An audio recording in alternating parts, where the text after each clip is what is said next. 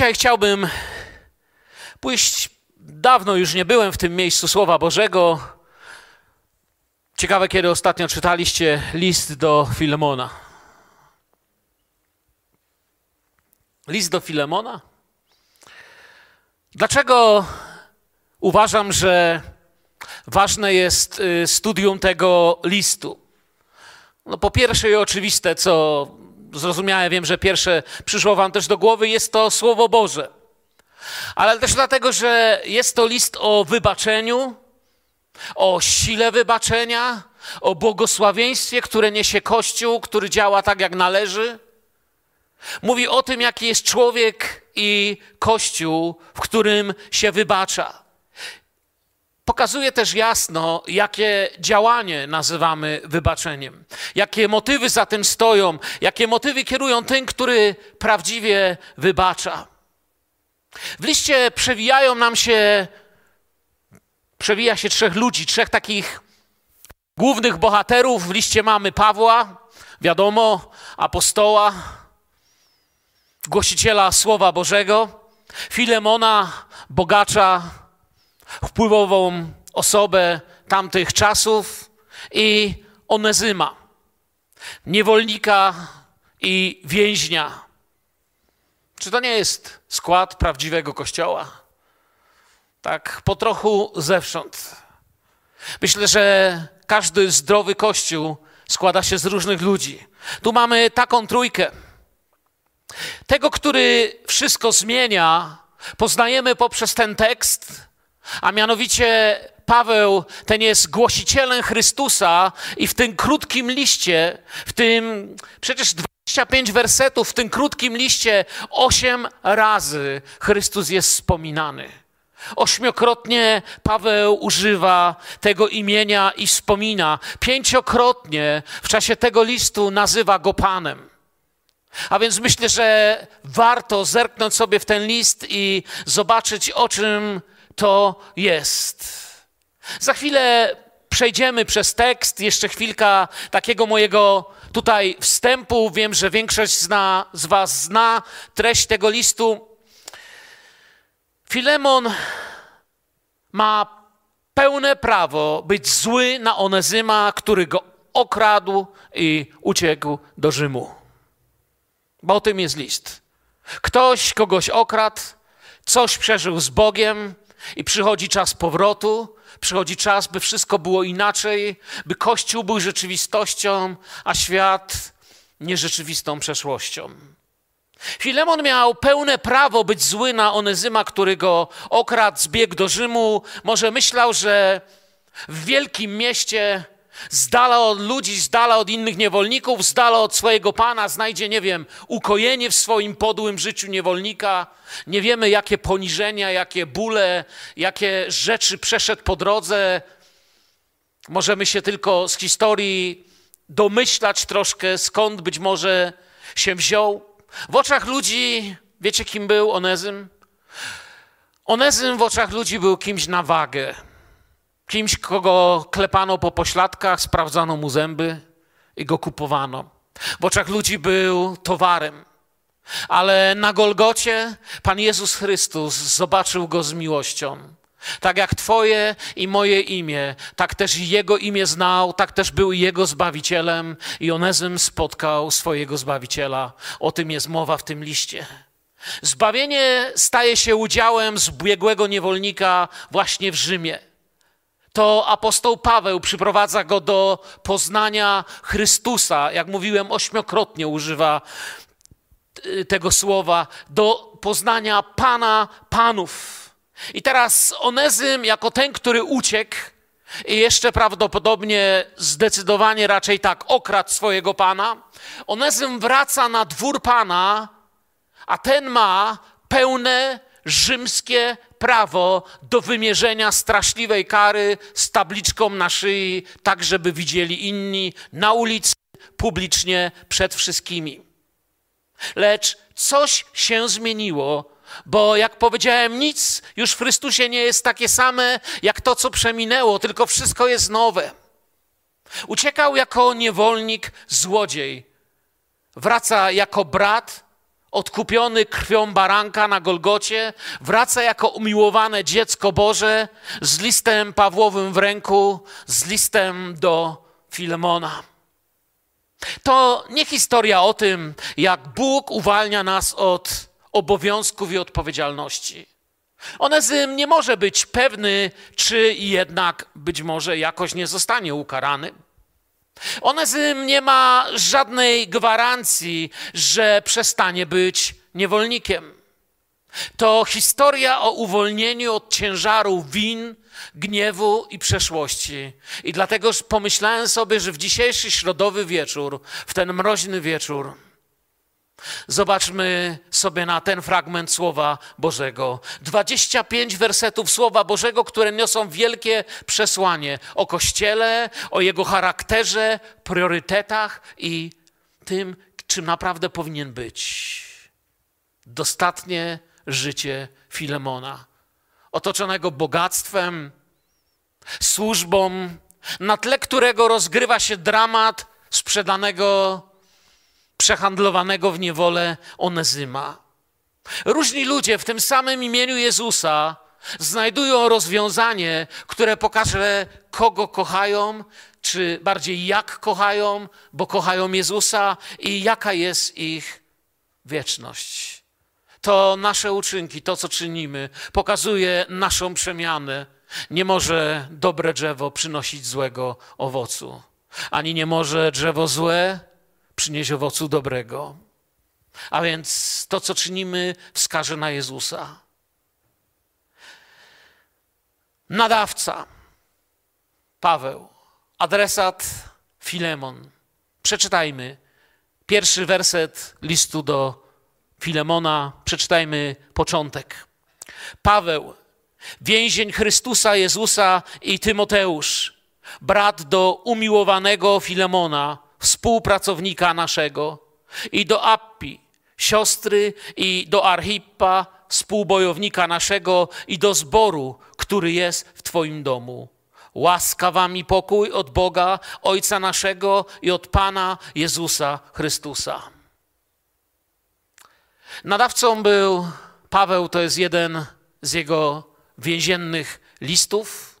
Był wtedy więźniem za to, że głosił dobrą nowinę w Rzymie.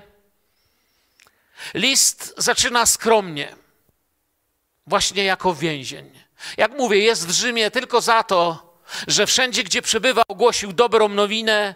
Nie rozpoczyna listu jako apostoł, ja, bardzo ważny ktoś, piszę do ciebie, żebyś wiedział, z kim masz do czynienia, Filemonie.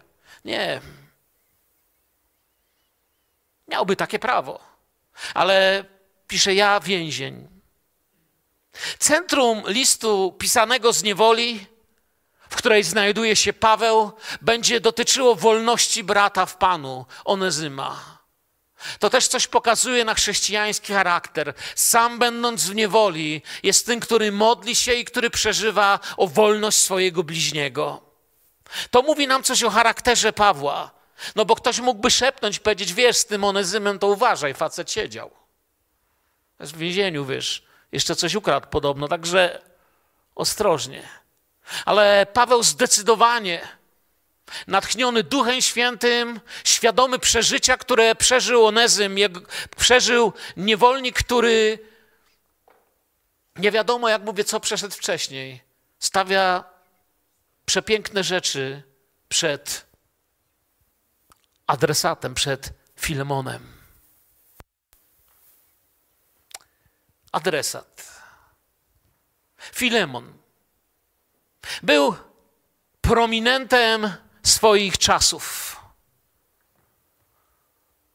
Człowiek, który był bogaty, wpływowy, miał posiadłości, członek zboru w Kolosach. W jego domu właśnie spotyka się społeczność, zbór w Kolosach, Kolosanie tam doświadczają Bożego działania. Oczywiście pojęcie, wiecie, tego, co my dziś nazywamy budynek kościelny czy budynek zborowy, w tamtym czasie jeszcze nie istnieje. To dopiero od trzeciego wieku kościoły zaczną budować tak naprawdę duże, stałe posiadłości. Wcześniej może trochę mniejsze, ale w tamtym okresie nie istnieje coś takiego jak budynek zborowy. Właśnie w domu Filemona spotyka się pierwsza wspólnota w Kolosach, tam funkcjonuje. I był jednym z trzech adresatów osobistych, do których Paweł pisze. Mamy takich trzech. Mamy Tymoteusza, Tytusa i właśnie Filemona, jakby trzech osobistych adresatów, do których apostoł pisze. Są też zbory oczywiście, do których pisze, ale to są trzy osoby, osobiści adresaci, do których Paweł kieruje pomazane Duchem Świętym ważne słowa w Nowym Testamencie. O Bożej łasce i zbawieniu usłyszał właśnie przez apostoła Pawła.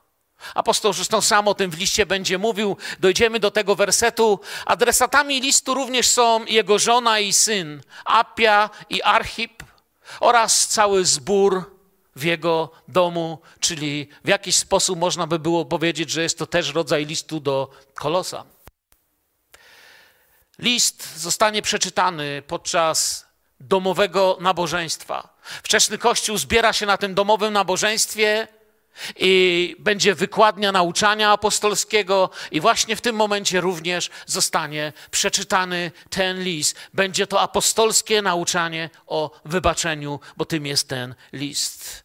Paweł, jak Paweł, bardzo podobnie zaczyna pisać swoje listy często, i Paweł życzy im łaski i jej następstwa, pokoju w Chrystusie, którego zwiastuje. Takie życzenia znajdujemy we wszystkich listach Pawłowych. On mocno w to wierzył. Łaska, pokój, to co się nowego dzieje w Chrystusie, on w to wierzył, to głosił, to było sensem jego służby i jego życia. On miał ten charakter. I tego samego teraz chciał od Filemona. Charakter osoby, która wybacza. Czy list do Filemona ma jakieś znaczenie dla mnie? W XXI wieku, takie praktyczne, z którego mógłbym dzisiaj zaczerpnąć, moje marzenie jest właśnie takie, byście po wyjściu dzisiaj z tej sali, czy po wyłączeniu waszych urządzeń, na których słuchacie, powiedzieli: Chcę jeszcze raz sobie przeczytać ten list. Chcę go praktycznie użyć w moim życiu, bo jak powiedziałem na samym początku, to jest Słowo Boże. Być może masz takiego onezyma w Twoim życiu, kogoś, kto uciekł. Uciekł przed Tobą. Uciekł z jakiegoś rodzaju Twojej niewoli. A może słuchasz dzisiaj i czujesz, wiesz co, ja jestem takim onezymem, o którym przed chwilą odpowiedziałeś. Gdzieś uciekam, ciągle przed nim uciek, przed czymś uciekam. Może nim jesteś, może znasz taką sytuację i czas, by być zwiastunem pokoju, by móc powiedzieć to, czego teraz pragnę, to łaska Jezusa i pokój Jezusa. I od tego rozpocznę moją modlitwę nad tym listem. Słowo Boże ma dla nas odpowiedź, jeśli nas ktoś skrzywdził, obraził, wykorzystał. Biblia mówi, co robić.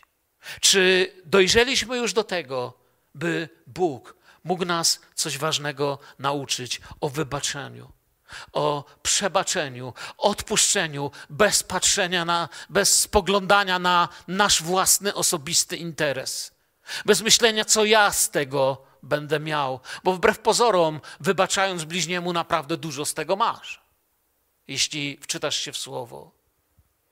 Czwarty werset, czytajmy dalej nasz list. Dziękuję Bogu mojemu zawsze, ilekroć wspominam Ciebie w modlitwach moich.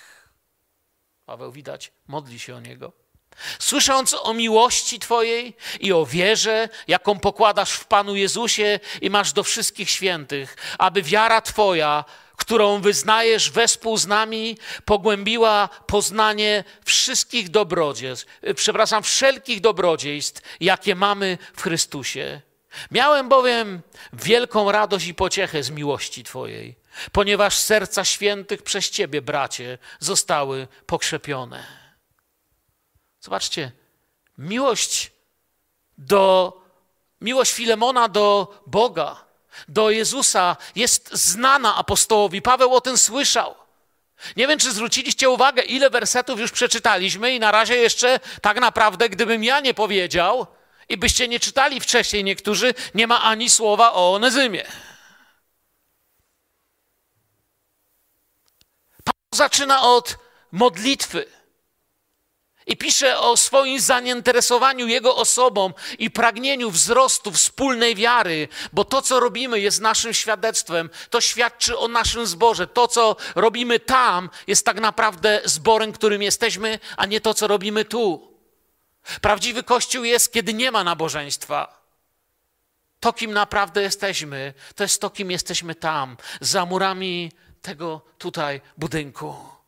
To, co robimy, jest naszym świadectwem. Miłość Filemona do Pana Jezusa sprawia, że Paweł może napisać taki list.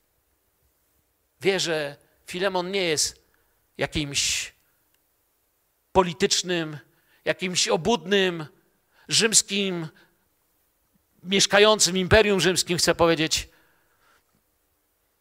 jakimś bogaczem, który przekręci coś, żeby może spodobać się Rzymianom, albo przekręci coś i oskarży swojego brata, albo może nawet oskarży Pawła o pomoc i wspieranie zbiegłego niewolnika. Paweł wie, że tutaj nic takiego się nie będzie działo. Pisze o kimś wspaniałym, o kimś kochającym Pana. Użyte tutaj słowo miłość. Odnosi się do wszystkich świętych, a więc i Onezyma. Kilkukrotnie zresztą w tym liście jest. Wiara Filemona, werset szósty, była tą samą, którą wyznawał Paweł i Kościół. Paweł widzi w nim, rozpoznaje w nim to samo ciało Chrystusa, tą samą wspólnotę, tego samego Jezusa widzi w swoim bracie. Zresztą greckie znaczenie słów, którą wyznajesz wespół z nami, oznacza coś dużo więcej niż wspólne towarzystwo kolegów, którzy o sobie wiedzą parę fajnych rzeczy. Wiecie, tak jak nas, tak ich nie łączą jakieś fajne, bo lubię kawki, ciasteczka, spotkania. Fajny nastrój i wspólna akceptacja tego, że prawdopodobnie dwa tysiące temu żył Jezus. Nas to nie łączy. Kościół to spotkanie ludzi, którzy osobiście spotkali Jezusa. Jeśli ktoś osobiście nie spotkał Jezusa swoim życiem i nie doświadczył zbawienia, to nie Kościół. Kościół to ludzie, którzy osobiście spotkanie, przeżyli spotkanie z żywym Jezusem. To oznacza wspólnotę całego życia w Chrystusie, to samo duchowe ciało. Ta wielka prawda, że należymy jedni do drugich, członki tego samego ciała, i dlatego Paweł odważy się pisać taki list. Jak wiara Filemona mogła pogłębić poznanie. Zobaczcie, Paweł pisze wszelkich dobrodziejstw, jakie mamy w Chrystusie. Przeżyliście jakieś dobrodziejstwa w Chrystusie kiedyś? Ja przeżyłem nie jedno, prawda? To nie są religijne frazesy, to nie są religijne słowa, do jakich dziś może przywy, przywykamy. Telewizja ciągle coś mówi. Radio mówi, ludzie mówią. Jego miłość i wiara w Chrystusa będą teraz świadectwem. Jego dojrzałość w Panu stanie przed koniecznością przyjęcia niewolnika, który zmierza który uciekł, a teraz zmierza do jego domu z listem do Filemona. Onezym nie będzie aresztowany, ubiczowany lub skazany. Będzie radością Kościoła, a wybaczenie Filemona owocem jego wiary i miłości. Na najbliższym spotkaniu Kościoła. Paweł to wie, on to czuje. Na najbliższym spotkaniu Kościoła ponieważ działa Chrystus, działa wybaczenie, będą się razem modlić i uwielbiać Pana. Taki był wczesny Kościół, taki był i w Kolosach, i w Rzymie, i w wielu innych miejscach. Obok ważnych rzymskich urzędników, obok ważnych bogaczy, siedzieli ludzie biedni i ludzie zwykli. Kościół był mieszani, jedni prości, drudzy bogaci. Więcej było biednych, prostych ludzi. Ale towarzystwo było dość wymieszane. I tym razem Onezym będzie pośród nich, obok swojego Pana. Wiecie, dla niewolników, od niewierzących właścicieli, jeśli słyszeli o Onezymie, o tym, z jakim listem przybył i tego, czego miał doświadczać, to dla nich to musiało brzmieć jak bajka. Tak jak mówię, zbiegły niewolnik w Rzymie naprawdę był traktowany okrutnie, ponieważ musiał być przykładem Ich było tak dużo, że w pewnym momencie Rzymianie nawet nie chcieli, żeby niewolnicy się ubierali w wyróżniający niewolników sposób, bo się bali, że na ulicy zobaczą, że jest ich większość czasami. A więc trzymali ich bardzo brutalnie, krótko byśmy dziś powiedzieli, aby niewolnik wiedział, gdzie jest jego miejsce. A miłość Filemona była radością dla Pawła i pokrzepieniem dla Kościoła. I tu jest coś ważnego w tym wersecie siódmym. To słowo pokrzepione. Po, pokrzepienie. Zobaczcie na siódmy werset. Wiecie, jaki to jest termin? Odkryłem, że to jest termin militarny. To jest słowo, które określało odpoczynek, jaki zaznają żołnierze podczas długiego, męczącego marszu. Używano dokładnie to samo słowo. Pan, którego niewolnik uciekł z czymś tam, okradł go. Niewolnik, który wraca z tym, ten przeżył przemianę, ten jest pełny Ducha Świętego, mogą przeżyć coś razem. Przeżywają pokrzepienie w swoim marszu świadectwa dla Pana Jezusa po tym świecie. Czy nie uczy nas to czegoś? Taki, myślę, ma być charakter i mojego przebaczenia. Jeśli ktoś zrobi ci jakieś zło, poczujesz, żeś prawdziwie przebaczył, gdy tak jak żołnierz walczący, maszerujący, poczujesz, że w tej sprawie doświadczasz czego? Pokrzepienia, odpocznienia. Odpoczywam. Ta sprawa już nie wzbudza mojego marszu, nie wzbudza mojej agresji, nie wzbudza mego działania. Wybaczyłem. W Chrystusie jestem nowy. Nasze wybaczenie płynące z miłości i wiary w to, co uczynił dla nas Pan Jezus, może dać pokrzepienie i odpoczynek dla Kościoła. Pomyślcie, bądźmy Kościołem, w którym można odpoczywać. Słuchajcie, jeżeli taka wola Boża, mamy przed sobą jakieś lata życia, prawda? Raz to ty może mi nadepniesz na tak zwany odcisk albo na buta. Innym razem może ja coś powiem i coś zrobię. Może gdzieś coś będzie nie tak. Bądźmy ludzi, którzy zanim, ludźmi, którzy zanim się coś stanie, postanowią, chcę być człowiekiem wybaczenia. Najpierw wobec domowników mej wiary, moich bliźnich, ale też wobec całego świata. Chcę móc z czystym sumieniem modlić się. Wybaczajmy sobie. To może sprawić, że nasz brat albo siostra nie upadną zmęczeni, gdyż znajdą pokrzepienie, odpoczynek w wybaczeniu. Jak żołnierze w czasie marszu, jak pielgrzymi idący przez ten świat. To jest coś praktycznego, o czym jest ten list. Zobaczcie. I teraz ósmy werset, czytamy dalej. I dalej nie było ani słowa o Onezymie, tylko ja o nim mówię. Dlatego chociaż mógłbym śmiało w Chrystusie nakazać ci, co należy, jednak dla miłości raczej proszę ja, Paweł, który jestem rzecznikiem, a teraz i więźniem Jezusa Chrystusa, jest rzecznikiem i więźniem Jezusa. To jest to, co podkreśla. Proszę Cię za synem moim, Onezymem, którego urodziłem w więzieniu, który niegdyś nie był dla Ciebie użyteczny, ale teraz jest dla Ciebie i dla mnie bardzo użyteczny. Tego Ci odsyłam, a on jest sercem moim. Chciałem go przy sobie zatrzymać, aby mi w Twoim zastępstwie posługiwał w więzieniu, które znoszę dla Ewangelii, ale bez Twego przyzwolenia nie chciałem nic uczynić, aby Twój dobry uczynek nie był jakby wymuszony, lecz był z dobrej woli. Bo być może, że dlatego utraciłeś go na krótki czas, abyś go odzyskał na wieki. I to już nie jako sługę, ale więcej niż sługę, bo jako brata umiłowanego, zwłaszcza dla mnie, a tym bardziej dla ciebie, tak według ciała, jak i w Panu. Jeżeli więc masz mnie za przyjaciela, przyjmij go jak mnie. A jeżeli ci jakąś szkodę wyrządził, albo jeśli coś winien, mnie to przypisz. Wiecie, ja nie wiem, co Onezym naprawdę narobił, ale dziesięć wersetów zabrało Pawłowi, żeby w końcu powiedzieć, o co chodzi.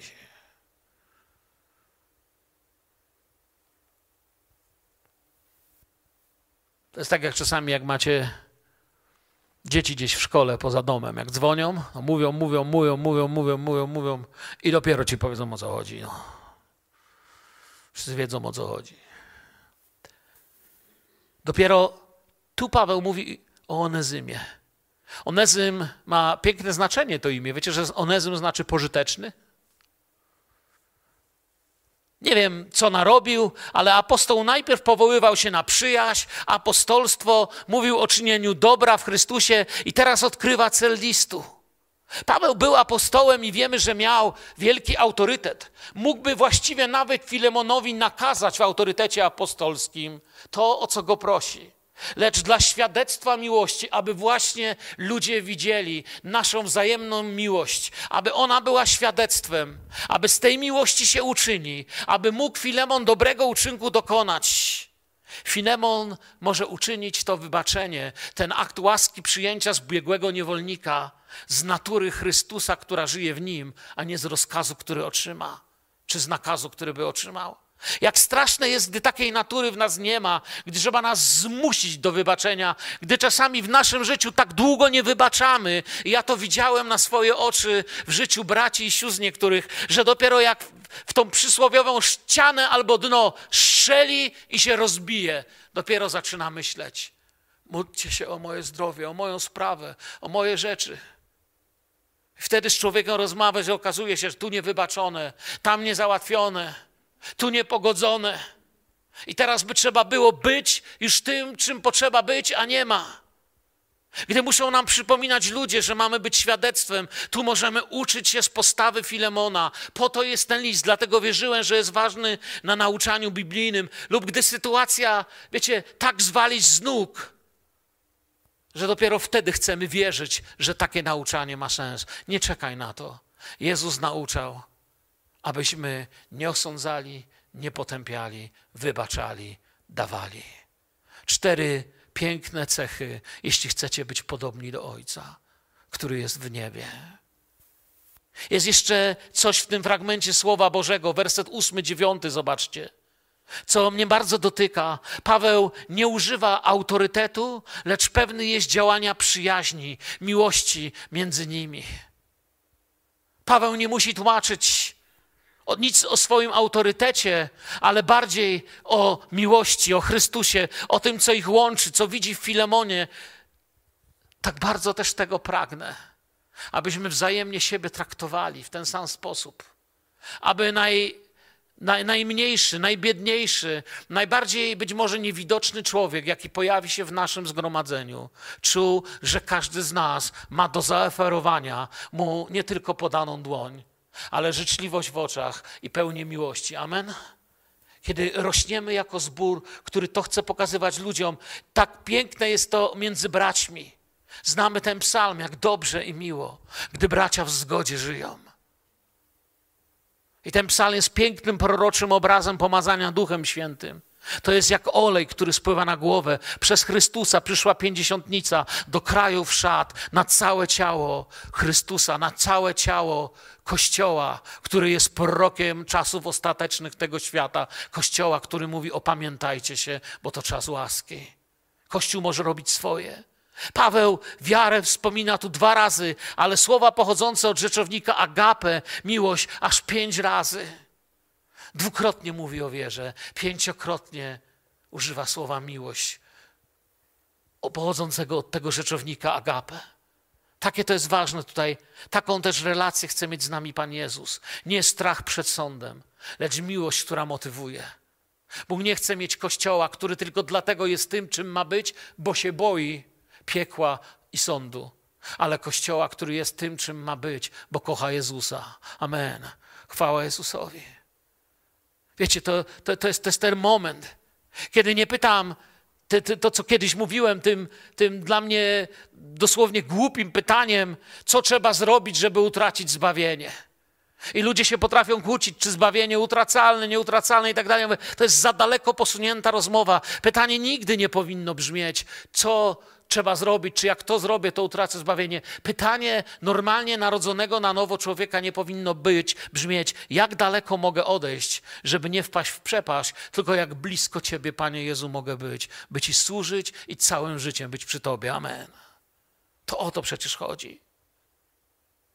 Podobnie jak Tymoteusza, Paweł Onezyma nazywa synem. Przyprowadził go, on tutaj używa takiego mocnego słowa, urodziłem go w więzieniu. Wiemy, że to jest pewna przenośnia.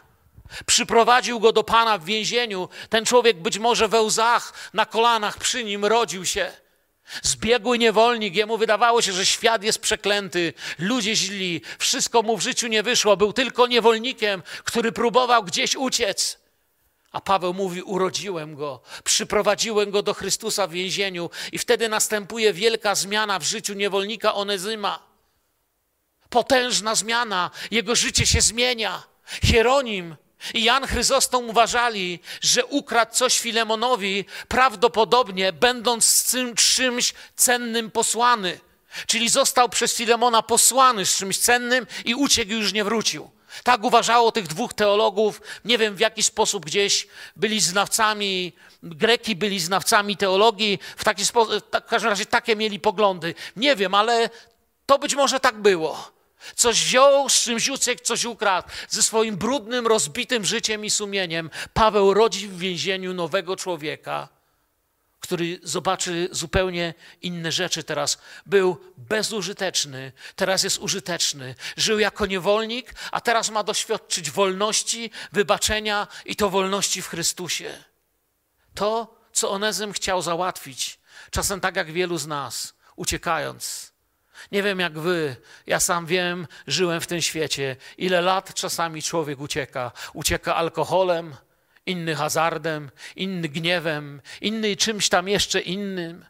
Jeden się ma za porządnego, drugi mniej, ale w jakiś sposób człowiek ucieka przed sobą, przed prawdami, przed trudnymi pytaniami, przed rzeczywistością. Paweł mógł przytulić w więzieniu Onezyma i powiedzieć: módlmy się, niech Cię Duch Święty dotknie. Koniec ucieczki, koniec uciekania. Będziesz teraz wolny w Chrystusie. Jak wielu z nas uciekało.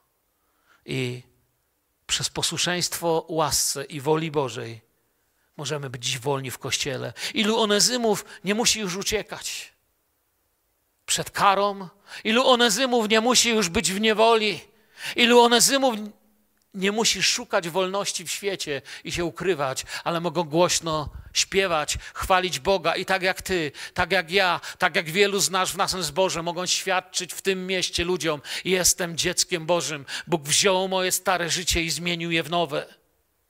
Tam jej nie ma, żadnej wolności w tym świecie. Ona jest tu w Chrystusie. W wersecie 15 Paweł jakby sugeruje Bożą wolę, Boży plan w życiu Onezyma. Ten 15 werset to jest taka sugestia. Przepadł jako niewolnik, wraca jako brat i przyjaciel. Uciekał jako ścigany, wraca jako kochany. Jako kochany i zaakceptowany brat w zborze, który spotyka się w domu Filemona, przynosi list do Filemona. Kolejne świadectwo. On, Onezym, jest kolejnym świadectwem o tym, jak Ewangelia przemienia ludzi. Ilu złodziei, zbiegów, przestępców łaska Boża zmieniła. I mówię do nich dzisiaj, bracie. Ty mówisz, bracie, siostro. Ilu znasz ma na sumieniu rzeczy czy przeszłość, która nas przekreślała, w której uciekaliśmy, a Jezus dał nam wolność. Chwała Jezusowi za to. Czasami musieli dojść do ściany Czasami musieli dojść do niewoli, ale urodzili się dla Jezusa. Czasem tak dochodzimy do choroby, rozbicia. Czasem człowiek musi utracić wszystkie złudzenia, zanim Jezus w końcu może dojść do głosu. Nie chcemy Jezusa słuchać, dopóki nie ustracimy złudzeń. Nie przestaniemy uciekać i nie mamy już nic do powiedzenia. I wtedy cichy głos Ducha Świętego może powiedzieć: Potrzebujesz mnie, bo ci się życie rozbija bo ci się życie rozwala. I takiego cudu dokonuje Chrystus. Jaki realny musi być, by w takich ludziach móc potem dostrzec braci. Taki jest Jezus. Oto Pan i Jego niewolnik skłonią dziś kolana przed Panem Panów, który uczy ich, jak służyć. Tak będzie wyglądać nabożeństwo w domu Filemona. Po przyniesieniu listu do Filemona, który napisał Paweł przez Onezyma, zbiegłego niewolnika. Teraz zobaczmy cudowną prawdę w wersecie 17, 18, gdzie Paweł nauczył się tak postępować. Prawdziwy wstawiennik ma więcej niż słowa. Mamy wstępować w ślady Pana Jezusa. On sprawił, że będziemy przyjęci do domu Ojca jako synowie. nasze długi zapłacone na wieki. On nazwał uczniów przyjaciółmi. Paweł mówi: Jest coś winny, ja płacę. To jest wstawiennik. To jest motyw wybaczania naszym bliźnim ponad ludzkimi prawami. Jest najwyższe Boże prawo. Według tego prawa niewolnik i pan mogą stać się wolnymi w służbie króla królów. Zbawienie nie jest zależne od pozycji społecznej, lecz od spłacenia długu na Golgocie. I końcowe wersety. Ja, Paweł, piszę własnoręcznie, ja zapłacę. Nie mówię już o tym, żeś mi siebie samego winien. Tak, bracie, życz mi, abym się Tobą uradował w Panu. Pokrzep me serce w Chrystusie. Pewny Twego posłuszeństwa piszę Ci to, bo wiem, że uczynisz nawet więcej niż proszę. A zarazem przygotuj mi gościnę, bo mam nadzieję, że dzięki modlitwom waszym otrzymacie mnie w darze. Pozdrawia cię Epafras, współwięzień mój w Chrystusie Jezusie, Marek, Arystarch, Demas, Łukasz, współpracownicy moi. Łaska Pana naszego Jezusa Chrystusa niech będzie z duchem waszym. Amen. Dług Filemona to nowina o zbawiennej łasce Bożej w Chrystusie, coś, czego spłacić się nie da. Nie wybaczając, Filemon byłby tym, który uciekł. Tym razem to on by uciekał w niewybaczeniu. Tak Pan Jezus zapłacił za nas i wzywa nas, byśmy z wybaczeniem przyjmowali innych, których powoła. Paweł wie, że Filemon ubogosławi Onezyma i uczyni więcej niż trzeba, gdyż miłuje Pana Jezusa i Kościół. I to będzie radością dla apostoła i umocnieniem Kościoła. Paweł kończy 25 werset wspominając łaskę Bożą. Prawdziwie wielka jest łaska naszego Pana. Oto bogaty, wpływowy Filemon ma wolność do wybaczenia, a poniżony przez świat Onezym wolność od win, do służby, jakiej wcześniej nie znał. Oto nowotestamentowa historia przemienionych ludzi przez pokutę w życiu. To jest takie ważne, by Pan Jezus był dla Ciebie i dla mnie dla Kościoła realny. Pamiętajmy, świat potrzebuje pokuty. My musimy uczyć się wybaczać i przyjmować każdego jak dar od Pana, by nie przeszkodzić człowiekowi niewybaczeniem w pokucie. Byśmy nie stali się przeszkodą dla grzeszników, ale zachętą. Jest kraj bardziej realny niż tu i teraz. Wieczny domu Ojca Paweł w miejsce Chrystusa, w Jego imię, wstawia się, niosąc swoją służbę, opierając się o zalety Onezyma, ale przede wszystkim o siłę łaski Bożej. Pisze, masz brata, odzyskujesz brata, odzyskujesz kogoś do kochania. Wiecie, że Jezus wstawiał się za ciebie i za mnie? Że Jezus stanął za tobą i za mnie. Incognito. Zobaczył, kim możesz być, a nie kim jesteś zadłużony grzechem i bezprawiem, jako nieszczęsny grzesznik, otrzymałem wybaczenie od Pana, którego tyle lat nie chciałem znać. A dzisiaj On mi mówi: Wybaczyłem Ci, tak Ty wybaczaj. Uczyń moją łaskę cechą Twojego życia i charakteru, a Twoje świadectwo będzie zmieniać ludzi. Niech wszelki spór w naszym życiu będzie tylko na krótki czas, tak jak Filemon na krótki czas stracił Onezyma a niech Chrystus będzie rzeczywistością na zawsze, tak jak Filemon i Onezym na zawsze zostali braćmi. Filemon przyjmuje Onezyma z miłością, posłuszeństwem nauce Pana Jezusa i wiecie co? To, co jeszcze wiemy z Biblii? Potem odsyła go Pawłowi. Potem wysyła go z powrotem do Pawła, a Paweł znów wysyła go z nowym listem do Filemona, tym razem wraz z Tychikusem i listem do Kolosan. Możecie to przeczytać sobie w czwartym rozdziale listu do Kolosan. Siódmy, ósmy, dziewiąty werset, zobaczcie. Znowu Onezem wraca do Kolosan, znowu przynosi od Pawła list, znowu służy. Tam napisze, że Onezym jest jednym z nich, jest jednym z nich. Teraz pracuje już dla Pawła. Już w roku 107 po Chrystusie Ignacy Antiocheński w swoim liście do zboru w Efezie, wiecie o kim pisze? Pisze o biskupie Efezy, Onezymie i chwali jego postawę i skromność. Symeon Logoteta z Konstantynopola pisze nam, że po śmierci Pawła Onezym jako biskup bardzo skutecznie wpływa na rozwój Kościoła. Głosi w Efezie i jest głosicielem Ewangelii. Tego już nie znajdziecie w Biblii, to już wam mówię z historii tutaj. Z pism wczesnego Kościoła. Zostaje za to wtrącony do więzienia przez rzymskiego, czy pracującego dla Rzymian sędziego, który nazywa się Tertula, wpływowy urzędnik, żołnierz, wpływowy sędzia. Zostaje Onezym zamknięty znów do więzienia. W więzieniu głosi Ewangelię.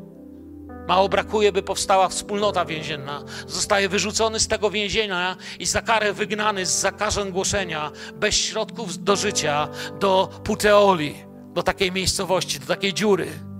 I wiecie, co się dzieje? Po jakimś czasie powstaje tam młoda wspólnota z Onezymem. A Onezym zostaje znowu aresztowany. Poddany zostaje torturom, nie chcąc wyprzeć się Pana, zostaje skazany na karę pałowania, bicia takimi wielkimi bykowcami, pałami.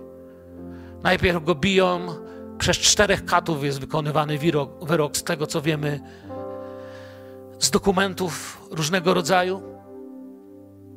Czterech katów wykonuje wyrok pałowania.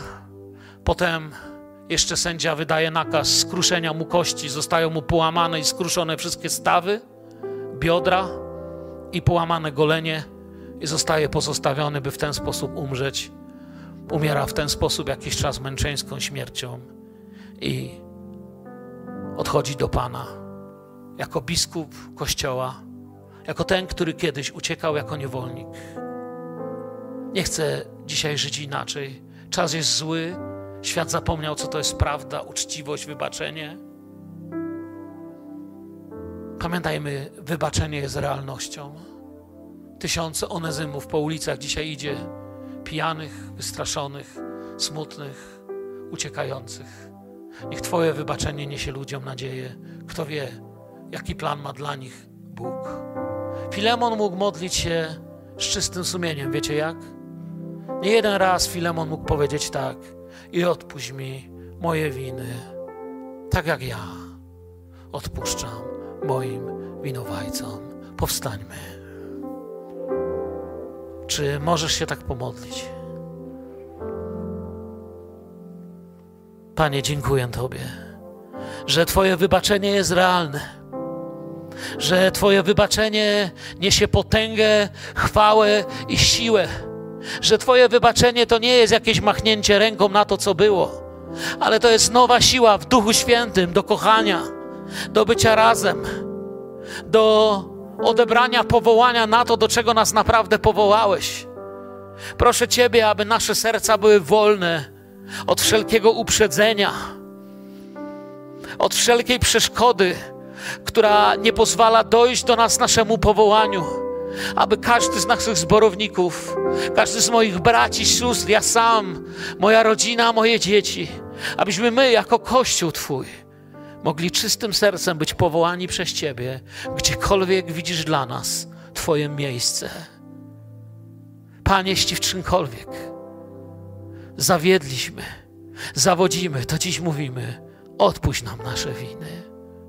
Dokładnie tak samo, jak my odpuszczamy naszym winowajcom, bo mamy do tego od Ciebie siłę, mamy do tego od Ciebie radość i moc to uczynić. Panie, Twoja kraina, Twój dom i miejsce, które poszedłeś nam przygotować, jest dla mnie realniejsze niż ten świat. I proszę Cię, utrzymaj w nas to, posyłaj nas i posilaj w imieniu Jezusa. Amen.